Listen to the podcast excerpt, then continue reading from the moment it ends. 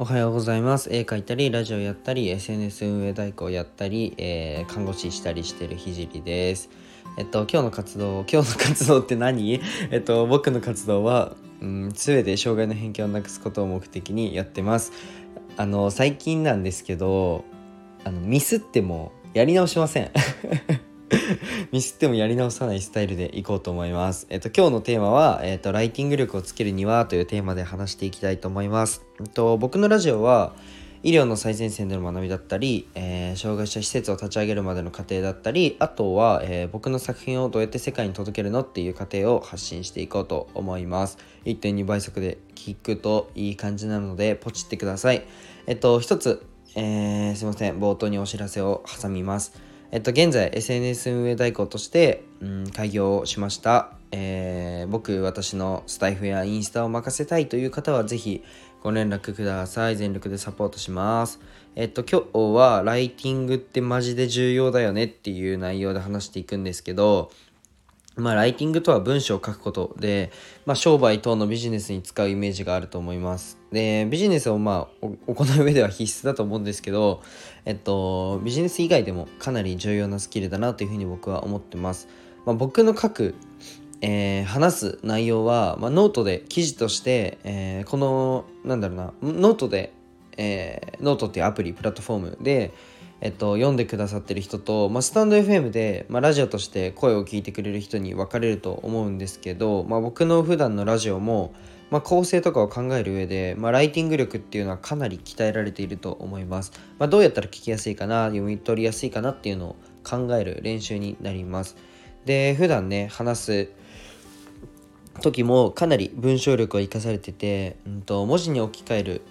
えー、速度がラジオを毎日や毎日やることでめちゃくちゃ速くなりました。でそんなこんなでね文章力をつけると、まあ、圧倒的に説明が上手になるし、えーと、マーケティングでも使えるし、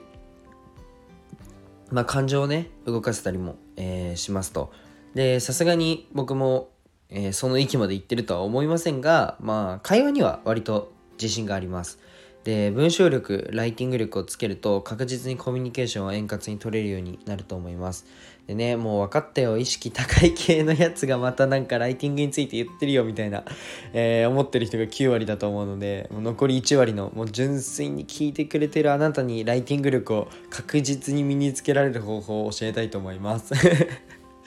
僕なりのねうん。で実際僕がやってみて良かったこと3つを紹介したいと思うんですけどまあ1つはもう本を読むです はいどのライティング本にも書いてあるようなもうライティング講座みたいな本にもう絶対書いてあるような内容を今言いましたあでもうんと僕の読み方は割と独特で、うん、1から10まで読まないんですよね。まあ、目次を見て自分の感情だけが動く、なんかこれおもろそうみたいなドキドキワクワクするようなとこだけ読みます。で、えっ、と、やっぱり自分の感情をね文章に、えー、動かされたってことは確かで、まあ、そのような文の構成を作ろうっていうふうに真似ることができるので結構面白いのでやってみてください。あの読みたいとこだけ読むっていうやつです。で2つ目はうんメモを取りまくるです。はいこれもねどの本にも書いてありそうなんですけど ちなみに僕は、えっと、自分一人だけの LINE のグループを作ってメモというグループの名前にしてメモを取るようにしています。でメモをただ取るだけじゃなくてまあマジでくだらないことだったとしてもえっと自分のやりたいことにどうやったら活かせるかなっていうのを考える、えー、癖が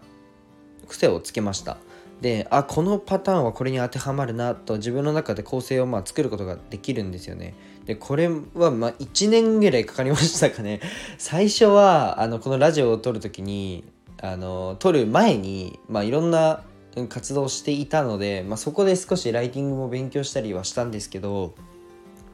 あの本当メモを取って自分の活動にどうやって活かせるかっていうのを結構やっていたのでまあなんかこのラジオのまあなんだろうなトレーニングにはなってたのかな今思えば。うん。実際になってましたね。メモをまあ取って自分にどうやって活かすかっていうのを考えるっていう癖をつけると結構喋るのが上手くなると思います。